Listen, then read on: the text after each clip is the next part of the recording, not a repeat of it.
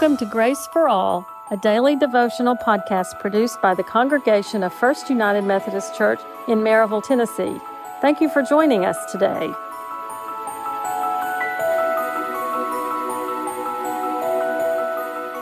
Today's devotional is called Real Peacemaking, and it was written by Jim Stovall and read by me, Leslie Ragland.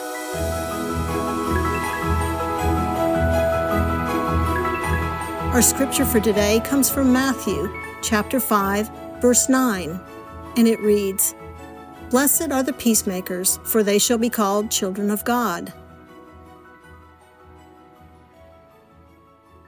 This familiar passage, like all of the Beatitudes that begin Matthew's account of the Sermon on the Mount, typically uses a minimum number of words to say a great deal. Those who make peace among fellow human beings even those who try without apparent success are called children of God. That is something we would all like to be called children of God. What is also typical of the Beatitudes is that the few words give us much to consider.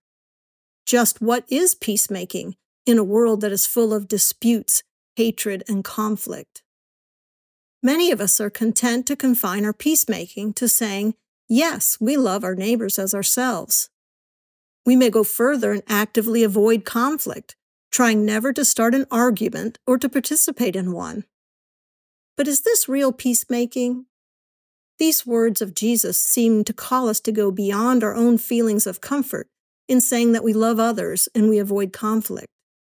Instead, I think they call us to action. God calls us to make peace, not to avoid conflict. He calls us to bring His message of grace and love to others. He calls us to attempt in every way that we can to bring people together, to listen to what people have to say, to find common ground on which to stand. Peacemaking is not easy and in our world is rarely successful. Yet when we use our feeble efforts to make peace, we can be confident that we are doing so with the strength of God behind us. In today's world, few things are more important than our efforts to make peace. Let us pray. Our Father, show us ways every day that we can act in your name and make peace among our brothers and sisters so that we may be truly called the children of God. Amen.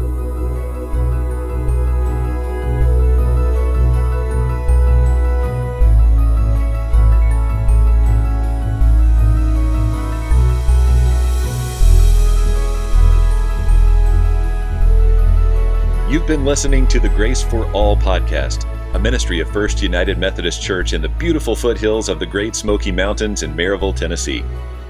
I'm Jonathan Jonas, the senior pastor, and I'm grateful that you've shared this time of devotion and prayer with us today.